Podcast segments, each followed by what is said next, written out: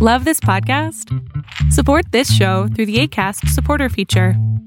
It's up to you how much you give, and there's no regular commitment. Just click the link in the show description to support now. Hey guys, you're listening to the Intentionally Inspirational Marketing Talk podcast. Now for your hosts, Jason Wright and Brandy Montambo. Hey, what's going on, everybody? Jason Wright here. You probably thought I forgot about you. Man, it's been like five weeks since I've released a podcast.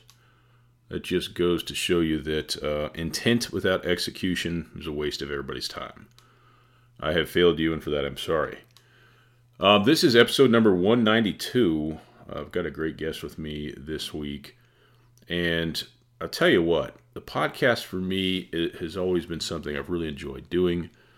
I love uh, talking to people. I love kind of opening the, the curtain, if you will, into my mind, kind of behind the scenes of the business, and share my wins and my losses with you as well. It's uh, it's important for me to do, and hopefully valuable for you to listen to. So, uh, before we dive into the main piece of the show today, um, if you guys haven't checked out perfectemailsecrets.com, it's a free resource I've been giving away. It's, it's simply welcome series templates, three templates for your welcome series if you don't have one for your email, plus a explainer video to kind of tell you what you're trying to do and show you what's possible with that series of uh, templates. And uh, if you don't have it, pick it up. Perfectemailsecrets.com.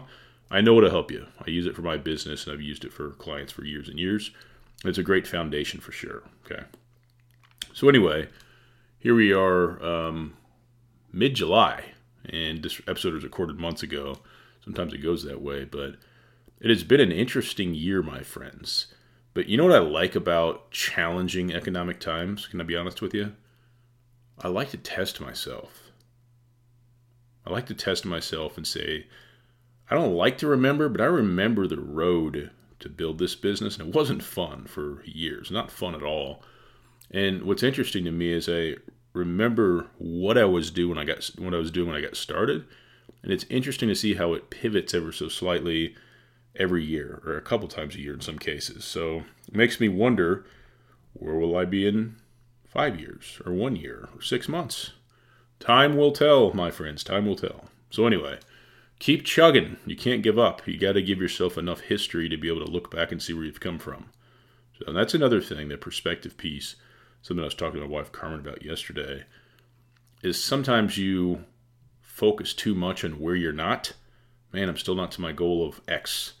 You've got to stop and look back and see where you've come from because that perspective is the win. You know, the journey is, is all part of it and the fun, but you've got to look back to have any perspective. So, anyway, all right. So, this week, um, it's just me and a guest. Uh, the guest is Nick Usborne and uh, we have an awesome conversation. And there is a, a video complement to this podcast on our YouTube channel as well. So if you like the video, check that out. And uh, yeah, without any more talking from me, let's check out the conversation I had with Nick.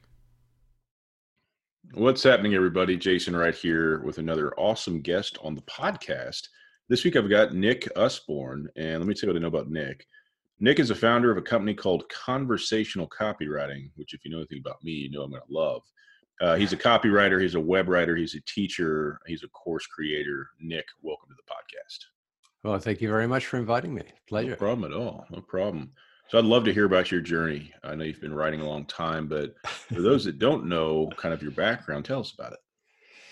God, how long do you want me to talk for? Well, so I, I've been I've been doing this for 40 years I've been making my living as a copywriter. That's awesome. Uh, which is insane. Uh, which actually shows how fortunate I am that I've been able to have this one career for, for my whole adult life. I started off, my dad gently threw me out of the house when I was like 20, 21, because I was just sitting around doing nothing. Mm-hmm. Uh, and I went up to London. So I'm originally from England. I'm in Canada now, but I'm originally from England. Went up to London and st- I slept on a mattress on somebody's floor in a shared house in North London. Mm. And one of the one we were having breakfast. I had no job. The other people in the house had a job, and this guy was talking about what fun he was having at work. And I said, "Well, what do you do?" He said, "I work in an ad agency." And I said, "What's that?" I had no idea. I had no idea what an advertising agency was. And he told me, and I said, "Is it fun?" And he said, "Oh, absolutely. Which back then it really was. So I said, fine. And they all went to work on the Monday morning. I got out an old manual typewriter, of course, back in, back in the day. And I typed just a cover letter to 20 different ad agencies in London, beginning with either A, B, or C. I just went to the yellow pages. Mm-hmm. And I got three interviews, one job offer, and I took it because I needed the job. Mm-hmm. And it's like I moved around the agency a bit. And as soon as I got in the credit department, and they said, okay, we're going to get you to write some copy like it was one of those weird, fortunate, amazing moments. Is the moment I sat down and did that, I just knew. I knew that was it. This is what I love. This is what I want to do. This is what I'm for. Um, and I've I've enjoyed it ever since. So incredibly fortunate in that regard. Can you imagine going to work for somebody else now? No, I'm not. I, have tried. so, so, out of those 40 years, I've been a, I've been worked for myself probably 35. I've done about five years of working. I started off late as an employee in that agency, and I've tried employment a couple of times, and I last maximum one year, and then yeah, I, I just can't do it. it's funny that you say that because the uh, so I quit corporate America twice, and before I quit the first time, I could make it man a year and a half, two three years, and then every time I'd leave a job, it'd become less and less and less. And the last time I went back, I could make it about six months before I was yeah. like, I'm not going back. So I think I'm I think I'm absolutely unemployable at this point. I just can't do it. I just can't. Me too. Me too. I, I, I like I like to be the master of my own mistakes. Yeah. I can't stand it when things go wrong when I've got no control. You know, when yep. it's a, a, company or a boss or something. It's if I make, work. If I make my own mistake, I can learn from it. If someone else makes a mistake that impacts me, I got no control, and I hate that. Yep. It's like uh, this morning. It's uh, 10 a.m. Eastern when we started. I woke up at 9:35. You know, it's like I don't like getting up early. I hate getting up early. I love staying up late. So I'm a yeah. a night owl. It's up usually till 2 a.m. and that's like really important to me. Like I don't right. like waking up early. So it's right. uh, just little stuff like that really just keeps you keeps you happy, keeps you sane. You know, we have kids we got to get on the bus so i have to get up and i get to go back sure. to sleep so it all works sure. out so i'd love to hear your opinion on this um, what mistakes or missed opportunities do do most marketers uh, put out there and onto their clients oh wow that's a very broad big question so i'm going to be totally biased and, and just say what, one thing i've noticed like forever is, no, not forever. Since I so I wrote my first website back in 1995. Mm-hmm. So I, have been kind of on, and from 1997 I've worked exclusively online. And one thing that I've always fight against is that the writer, the copywriter, is always the last person invited to the table. Yeah. It was true in the late 90s, uh, like with websites, it was the designers, it was the developers. Everyone built everything and then said, oh, by the way, we should find a writer to fill in the gaps. and it, it drove me, and I'd say, guys, you can't do this. You can't. I, I'd, I'd challenge them. I said, look, take your website, remove all the design and leave the words. What have you got? You got something. I said, okay, do it the other way around. Remove all the words and leave the tech and the design. What have you got? You got nothing. Without the words, you got nothing. You cannot move people you cannot make a sale you cannot create a lead without words. And and today I, i'm involved with hey I, I, was involved earlier with social media. It's the same thing. Everyone's really excited about the tech and the images and the videos and the gifs and the squirrels and the puppies and and i'm like dude what about the words? And, and now i'm kind of involved quite a bit in in chatbot marketing which yeah. i find really interesting. Uh, i'm always looking for new interesting stuff. Yeah. And it's the same thing is so I, I, think the biggest mistake that people make is is that they forget that ultimately it, hey i'm biased but to me in terms of whatever you're trying to achieve with your marketing ultimately it comes down to the words you use mm-hmm. and so mm-hmm. the next the next thing i'd say since you got me going and since you only just got up so i'll you know i'll i'll do the heavy lifting here uh, is um is that too many people like take kind of cookie cutter copy like they i don't know they they'll they'll they'll get a swipe file or they'll see what someone else is doing and they will just drop in proven copy. And the trouble with, with proven copy is that it's not your voice it's not your company's voice it's not your business's voice more. yeah. It's it's like something you've picked up from somewhere else you're throwing it in the face of your prospects and your prospects know this doesn't sound like you. Or even worse they think oh well maybe this is you. Maybe i was wrong when i you know, perceived yeah. you as something a little different. Now I realize that actually you're just like the same as everyone else. Um, so that's the, so my first big complaint is don't leave the copywriter out of the room until the last minute. Bring him or her in right at the beginning. Mhm. And secondly, right from the ground up, sure, learn from what other people do, learn from other people's, learn from best practices, but then start over in your voice, your story, your culture, your promise, you know, your emotions, Yep. what you care about. So, so that people connect with you or your business as something different, something special, something they want to pay attention to, something they trust. Oh my God, trust. Like the, the fastest way to lose trust is to go all direct response heavy handed on people Yep. because people get they don't like that. But if, if if people get a sense that they're connecting with you or or your business feels like I don't know, it just feels like someone I I can engage with and that I can trust and that you listen. Wow, you listen to me. That's amazing. Um, that's a whole different place. So that that that's what I'm all about. Is when I when you talk about me in conversational copywriting, I'm saying you can you can be persuasive in your own voice. Hey, you said you had kids. There's nothing as persuasive as a kid. Yeah. Daddy, can I stay up late? Daddy, can we go out and play? And they know what to do. They know how to. T- they know it's not about bullet points. They just look you in the eye and they flutter their eyelashes and they hit your emotions. They know it's about emotion. Yeah. They know if they want you to do something, they got to hit you emotionally. Kids know how to do it. Um, and and we, so we were all kids. We all knew how to be persuasive in our own language, in our own way, our own voice. Yeah. Uh, we just got that kind of educated out of us, and somebody told us that we're meant to do it this way, and we're meant to, you know, use this crazy direct marketing language to get people to do stuff, and it's just not true. Yeah, Now, I think it's this is uh, one of the my favorite conversations I've ever had on the podcast, and I've done a bunch of these because it's so important. There's going to be people in my Facebook group. There's going to be people in my email list that follow me that are going to hear this, and I want them to know I'm talking to you. Stop using other people's swipe files. I agree with you. Sometimes people say, "Hey, what do you think about this thing I put together?" And I'm like, "That's not your words. Never heard you talk like that."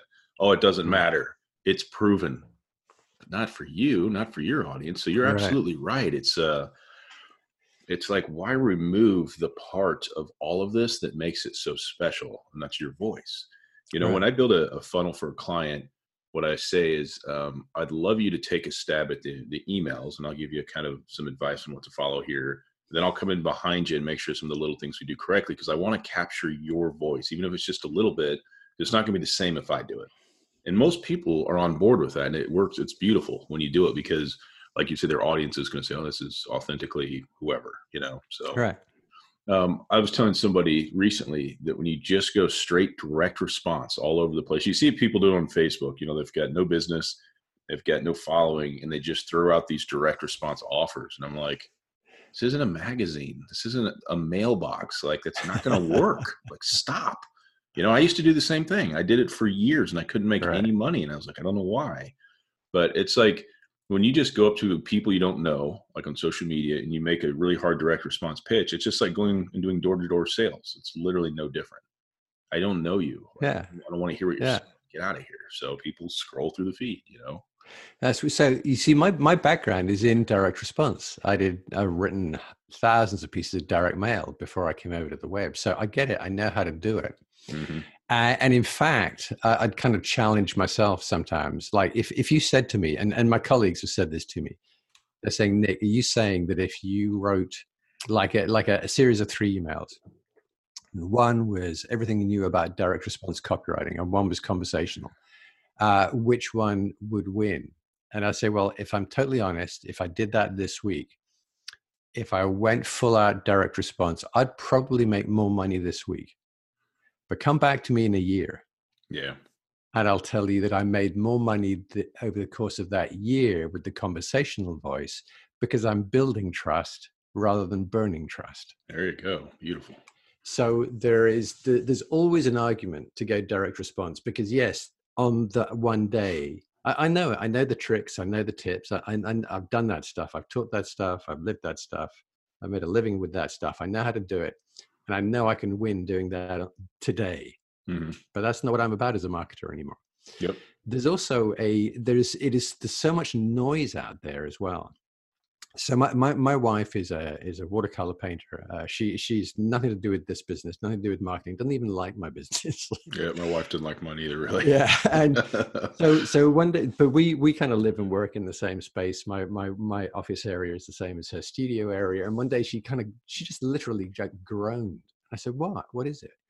And she said, "Oh well, I signed up for this. Um, I was just interested in in this artist, and and he does some teaching." And uh, she said, like then yesterday I got this email and today I got this email and I suddenly realized I was stuck in this. And she didn't say funnel because she doesn't know the terminology. Yeah. Basically, she realized she was stuck in another funnel and, and she was disappointed because it's not what she expected from that teacher. Mm-hmm. And so it was that sense of, oh, no, not again. So if my wife, so I started calling this funnel fatigue. Mm-hmm so if my wife is is notices that she's certainly not the only person who notices when they're stuck in a funnel and feels disappointed in the creator for for doing that. Um so but but i'm not saying funnels are bad. It's it's just so, so if it, when i i have a course like you said i have a course on conversational copywriting so mm. so i sell that. And sometimes I, I just go totally transparent on people I said, okay, end of the month, I'm gonna, I, I, I you, you, guys, I know that there's a whole bunch of you sitting on the fence. Over the next three days, I'm gonna go kind of, I'm gonna do the a series of three sales things, and I tell them how I'm gonna do it, what I'm gonna do, why am I doing it. It still works. it, it, works, and it, but but what they what happens there is because I'm being transparent, they yeah. feel that they're still part of this community, whether they buy or not, yep. and that I'm not trying to fool them, I'm not trying to kid them, I'm not trying to manipulate them Yep. That when I do try to sell them, I say, hey, heads up, tomorrow I'm going to really sell hard at you. And I'll do it. And I say, you know what? Tomorrow I'm going to do that last chance thing. Yep. Because it's weird because the last chance thing works. But I don't want people to suddenly think that like I'm a traditional direct marketer. So I tell them I'm about to do it.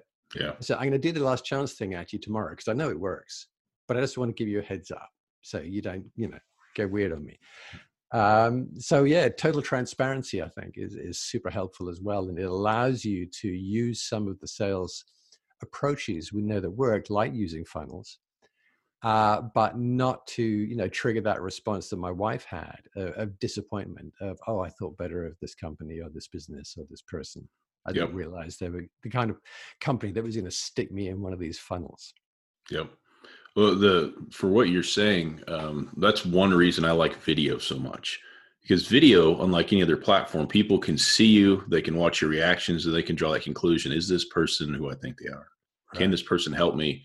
So, going you know live on Facebook and doing the video piece of this podcast is a huge part of my strategy for that reason because it just even builds more of that trust in that relationship, and then I write the same way I speak. So when I'm sending right. out emails, people are like, "Yeah, it's Jason. It's, it's definitely the same guy," you know. And I just think it's yeah. a it's fun and it's a, a beautiful way to um, really let that audience know who you are and what you're doing. I, I agree completely. I, do, I use I, I, use quite a lot. Like, like today, we're using video, so you yep. can look me in the eye, I can look you in the eye, everyone else can look us in the eye. um, but I like when I'm writing stuff. Often now, I'll I'll sometimes pair what I write with a video, but I do the video first because I'll do some notes and outline of what I want to talk about. Yep. I will talk to camera, I'll record the video, and then I go and write the accompanying blog post or whatever. Yep. Because it's it's it's the spoken word that I want to lead with rather than the written word.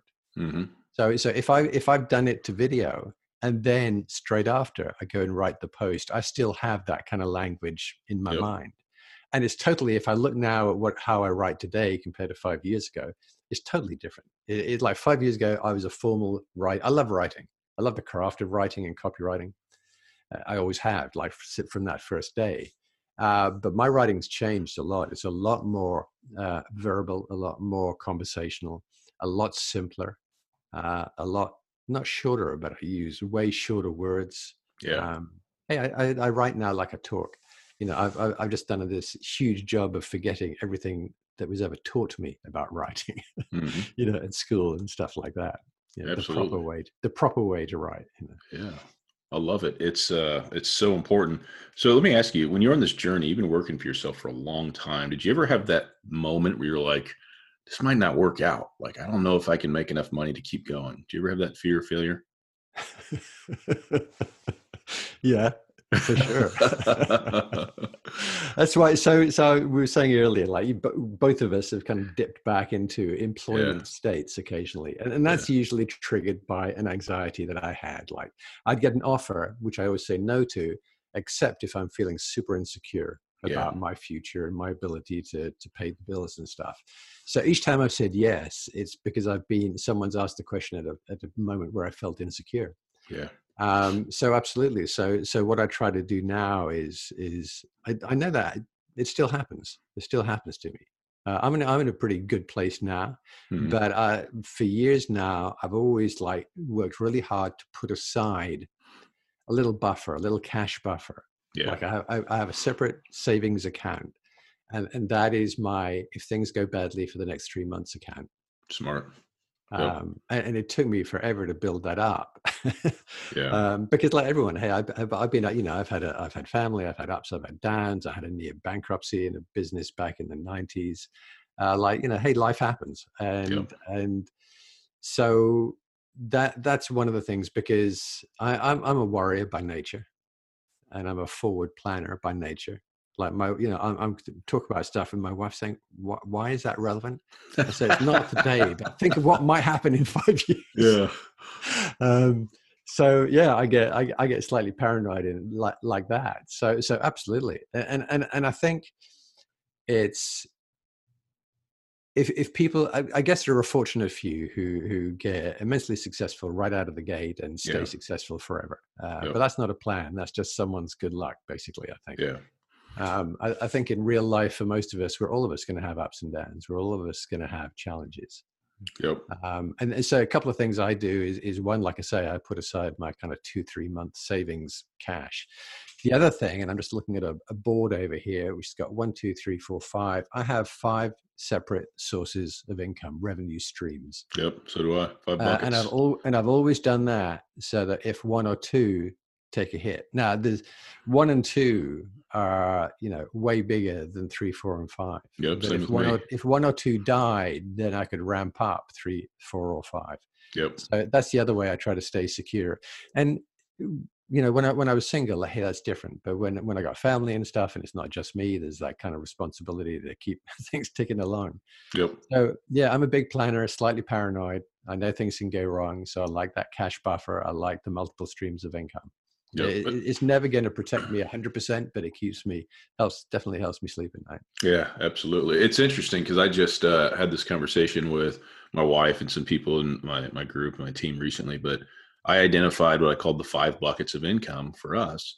And like you huh. said, t- two are bigger, three are smaller. But if, if one of the bigger one goes south and I can see it coming, I can ramp up one of the others and keep things going. Each of the two big ones is enough to keep everything going. Right but everything running the way it is now gives us the ability like you say to save put money back pay stuff off in advance all that so it's really smart um, when i just used to freelance to try to build a business it was just so it was all project based man it was right. just oh god i was like i don't know how i'm gonna ever sustain this i can't figure it out so yeah it's hard yep it's um, the other thing I do. In fact, number one on my list is based on a relationship I have with another company, and I've had that relationship for over a decade now. There you go. Uh, we partner on a lot of that stuff. So, and, and number three is kind of relationship based. So I take super good care of business relationships that I have. Oh yeah. Um, I'm I'm I, am i am not terribly trustful by nature. It, t- it takes me a while to really kind of build trust in someone. Mm-hmm. But when I got something good going, I really really take care of that relationship. Yep. And I also make sure I'm always close with that person so that if there is something coming down the pike at their end that might impact me that i hear about it early rather than late. Yeah it's not like that oh by the way you know that last second corporate type that, experience. that happened to me once. I had i probably instead of instead of like five buckets i had two and number one was like 90% of my business. Yep. And it was a relationship with one company and somebody said to me aren't you super nervous? Because it was a fantastic client. It was a yeah. huge amount of money every month like mm. clockwork and people said, "Well, aren't you nervous that you might lose them?" And I said, "Hey, I'm so closely entwined with their their kind of marketing function that the only way I could ever lose that business is if some com- I don't know if somebody bought the company and fired the marketing department." And then, and then one day somebody bought the company and fired the marketing department. Oh no. And, I, and I had like I had like two weeks notice. So that was like 80% of my income, maybe 90%. Like but that was so that was a huge mistake. So so that's that's what led me to a lot of the practices that I have now. It was about um, a year and a half ago, maybe. I really struggle on timelines. Like I, I like is that a year ago or is that three years ago? it was. It's been a while. It's been at least a year and a half. I had the agency side of my business. Um, so like if I build do a project for somebody or I build a funnel, then it's like, can you help me like use this thing? Right. So I had the agency side of my business, the bigger, the biggest it had ever been at the time, and I wasn't doing it correctly. I was paying people way too much money, and nobody's on the same page. And it's and I thought it was a people issue, but I realized last night it was actually a, a training and systems issue. It was my fault, but I didn't huh. realize that at the time. But anyway, just the perfect storm. I lost. That was like my number one by far income stream. I lost like five clients, like five big clients in like five days just by chance. Wow. And it went from, hey, life is good. that, that's careless. It was weird because five clients in five days. It was weird because wow. none of the things had to do with each other. It was uh uh-huh. it wasn't things like we were doing wrong per se. It was it was just different stuff. And I remember like writing it down, like what in the world is going on? So I had to pretty much get rid of my team. My income took a massive hit. I mean, I think I lost like eight or nine thousand dollars a month in five right. days. And I was like, oh my God, what am I gonna do? Right. And uh, I was like, I've got to figure out a way to stabilize this income. So over the next couple years, um, like we're talking about, just figured out. It's funny because I'm using the same information, but it's like info products, consulting, agency, affiliate. Right. It's just all these different right. angles to it, and um, it's it's it's set up very differently now. So I, I won't get into that situation again. But. Hey, but it's interesting what you said when you said you you realized it was your fault. Yeah, because that is a I think that's a huge, huge deal. I think there's a, a lot of us, uh, like solopreneurs, entrepreneurs, when things go wrong, a lot of people find someone else to blame or something else to blame. It's the market, it's the economy, it's the whatever. And I think when you when you take your position of well, I, I, take the position that that everything basically comes down to me. It's my response. If things go wrong, it's my responsibility.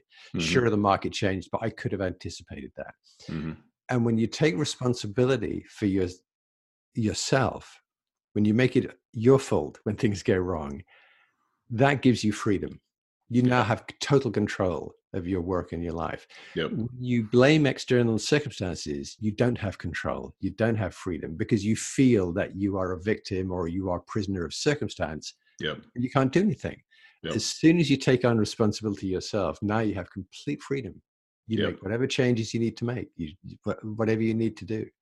So, so I always encourage, like I've done a lot of coaching over the years, and I've always encouraged freelancers to make that switch, take total responsibility for their own income, their own work, their own everything. Yep. And and and that that when something goes wrong, the first question is always not is it someone else's fault, but where did I go wrong? Yep. Yeah, and my thought makes, was it makes sense for sure. My thought with that incident was I'm a prisoner of circumstance because it's like I don't understand what the heck just happened. But what's funny is the agency side of the business set up different now. It's it's has the opportunity to just explode. But I was like, I need infrastructure. So my wife is like, Hey, I, am ready to get involved with the business. So I'm I'm going through this practice of trying to train her on what she needs to know. I'm like, it's all up here. It's easy for me. So how do right. I way? So then I go back to my HR days when I was in corporate America. It's like I've done training plans and trained tons of people. And I was like, okay, so I'm building out this uh, these templates in Asana, let's say for this type of project, which we have like three types of project, kind of top of funnel things. This is exactly what you need to do, and there's you know tells who's responsible in the team and checks it off, which is great. And then I'm using screen share videos to train on the different platforms use as well. And I was like, okay, right. when I get somebody that knows nothing about marketing or building, when I get her comfortable and she's able to do this stuff, uh, as a funnel builder and account manager, then when she can train somebody else, then I've succeeded. Then we can blow the doors off this thing. So I realized last night, I go, oh man, this isn't, I can't find the right people. This is my fault. And then I said that failure a few years ago in the business, that like mini failure, that was my fault too. But it was uh, trainings and systems. I know how to do it all, but I can't put that in your head. especially not Yeah. in an accelerated amount of time. So I had that light bulb. I was like, oh crap. So And that that was another failing of mine. Is, is like for, I, I- used to be so bad at, at outsourcing, at finding other people to do the stuff that I'm not great at. yeah, That I used to sp- I used to waste far too much time on doing stuff that I kind of could do, but not really well, and it took me way too long. It was just a terrible use of my time. Yep. Uh, Um, it, took me forever to get past that. I'm, and and I'm not great. I'm still not great at outsourcing. I still do stuff that I probably shouldn't be doing, but I'm much better Yeah. than I was. What's funny is uh, I actually was editing a podcast one time. It wasn't even video; it was just audio. And I had become obsessed with sound quality because like all the top people talked about it. And I spent like five and a half hours editing one episode. and I was like, "What am I doing? I don't make money from the podcast. Like, what am I doing?" Yeah. So this video that we're making right now will take me five minutes to edit and put on YouTube. Like, I literally right. put a fade in, put a fade out, slap on a, a little. Uh, my son just made a great animation for the front of the videos, which is really cool. Oh, and I'm cool. done. I don't do anything to the sound. I just leave it as is because done and out there is much more effective for me than perfect and on the shelf. I think I, think we have a lot in common because that's ex- exactly that's exactly the dumb kind of thing I'd do. yeah, Like And half a day on something that one doesn't need doing, and secondly, I'm not particularly good at. yeah, That said, I do like to learn the fundamentals of almost everything that impacts my business. yeah. At least know what's going on. So, so that I understand how everything works, so I can have an intelligent conversation with the person that I find who's going to do it for me. At least I understand what's happening. Yeah. Uh, so, yeah, I just I, I used to get stuck in the weeds too, way too much. like social media is a place making posts you can get stuck so my wife just took that over for our team and i haven't done it for our brand for years and she'll ask me questions and i'll say i don't know pick one. You have complete freedom. Do what you want. And she's like why do you keep saying that? I said because i don't make money from fo- social media posts so you're a very creative person. You have complete freedom. Like there's no wrong answer. You Yeah. know the brand you know us.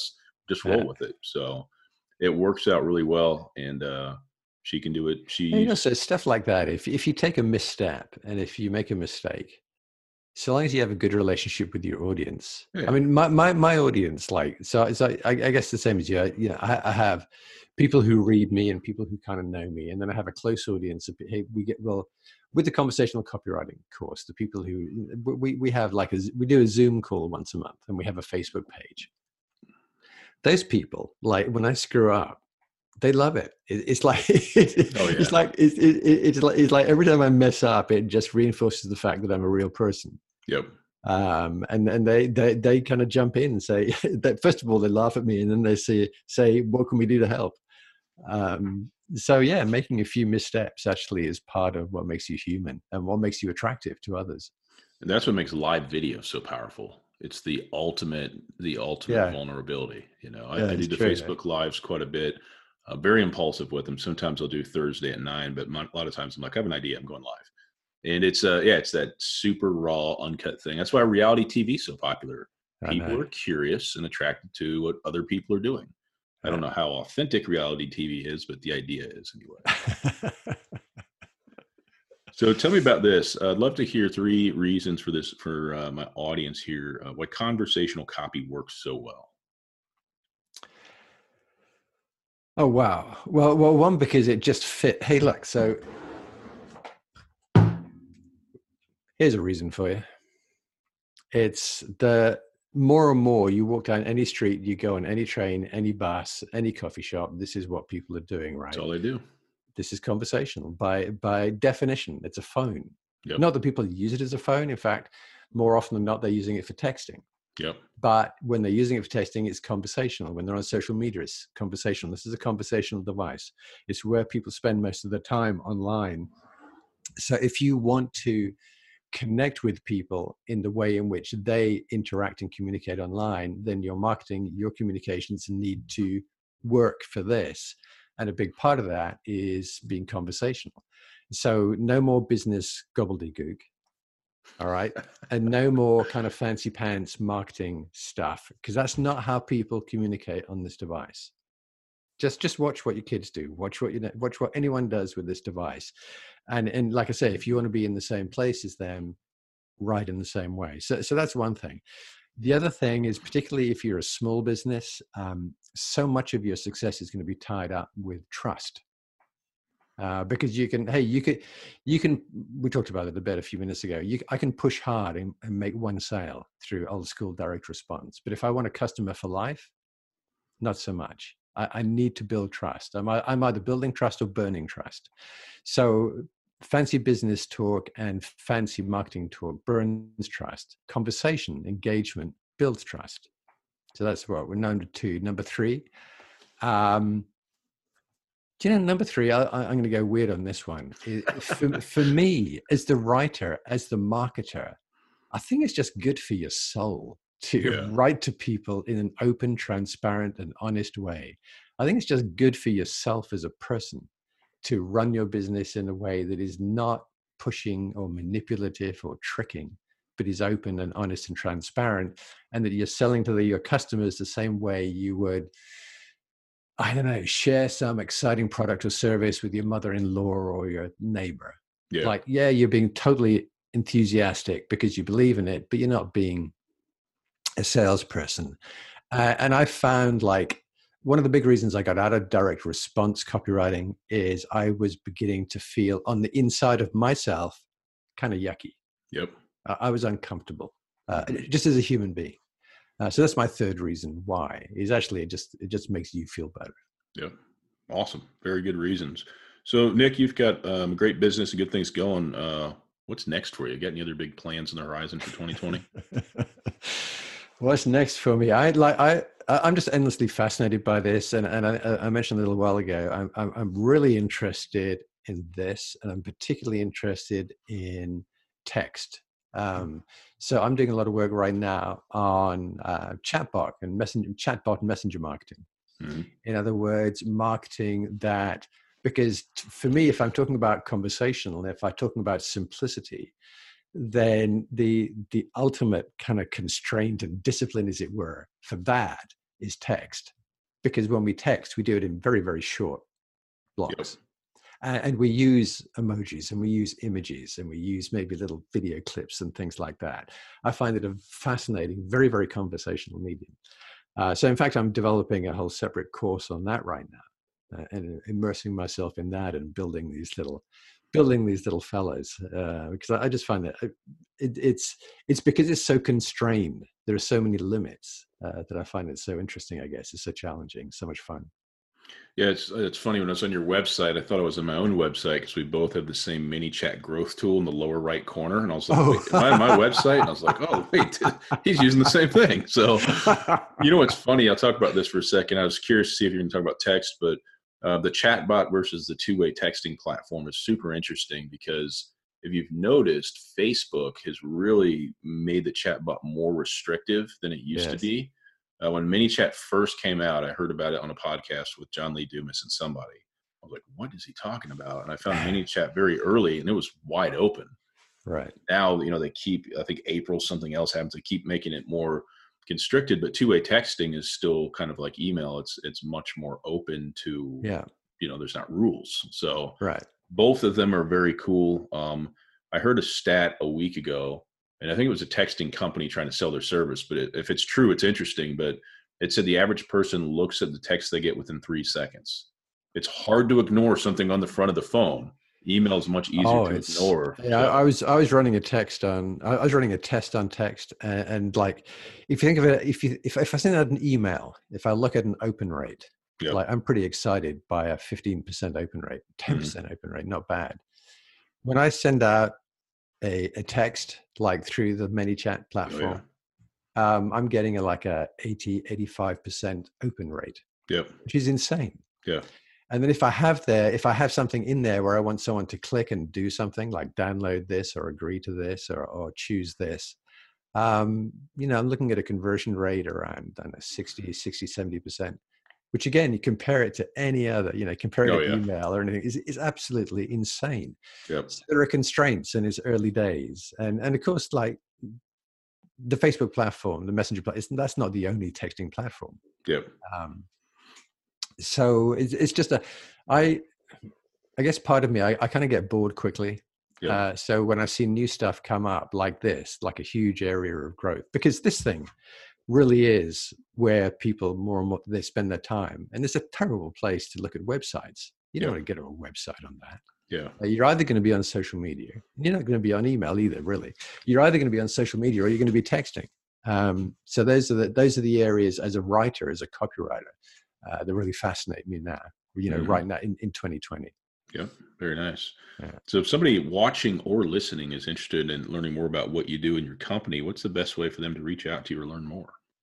They can go and check out my website at conversationalcopywriting.com. They can email me at nick at conversationalcopywriting.com. I'm always open to conversation. Um, I put together a page for uh, your listeners, your viewers at conversationalcopywriting.com forward slash IIMT, where I will draw you into my funnel. My funnel. Uh, which I hope you will find is a is a pleasant and and and, and, and not a kind of abusive environment. I'm not going to beat up on you when you get in my funnel. I'm just going to share. Your wife would not approve. it's a nice funnel. It's an open, transparent funnel. there you go. Yeah. Well, awesome. Well, uh, really appreciate you coming on the show. It's been a lot of fun, and uh, I can't believe you have that domain, conversationalcopywriting.com. What a phenomenal domain. I've actually thought about buying it before. I never saw looked to see if it was available. I was like, oh, sure, it'll be there, but it's not. hey, well, thanks for thanks for having me on. This has been a fun conversation. It's been Yep, great. no problem. See you. Yeah. Hello there. We're back to the podcast. Nick, if you're listening, thank you, my friend. Appreciate your time and your expertise. Uh, if anybody listening would like to check out um, more information about Nick, you can simply go to intentionallyinspirational.com forward slash episode 192. 192. All right. Um, you know what I want you to do? I want you to have the best week you've had this summer. I have no idea where you are, what you've been through, or where you're going. But I want you to commit to yourself today. Just make it the best week you've had this summer. Okay? A lot of things in life we can't control. The things we can control include our attitude, our effort, and our focus. So remember that as you go go out and conquer your day. Thanks for listening. See you soon. Thanks for listening to another episode of the show. To keep up with everything that we're doing, please visit intentionallyinspirational.com. And be sure to subscribe to the podcast and check out our video podcast on YouTube. See you next time.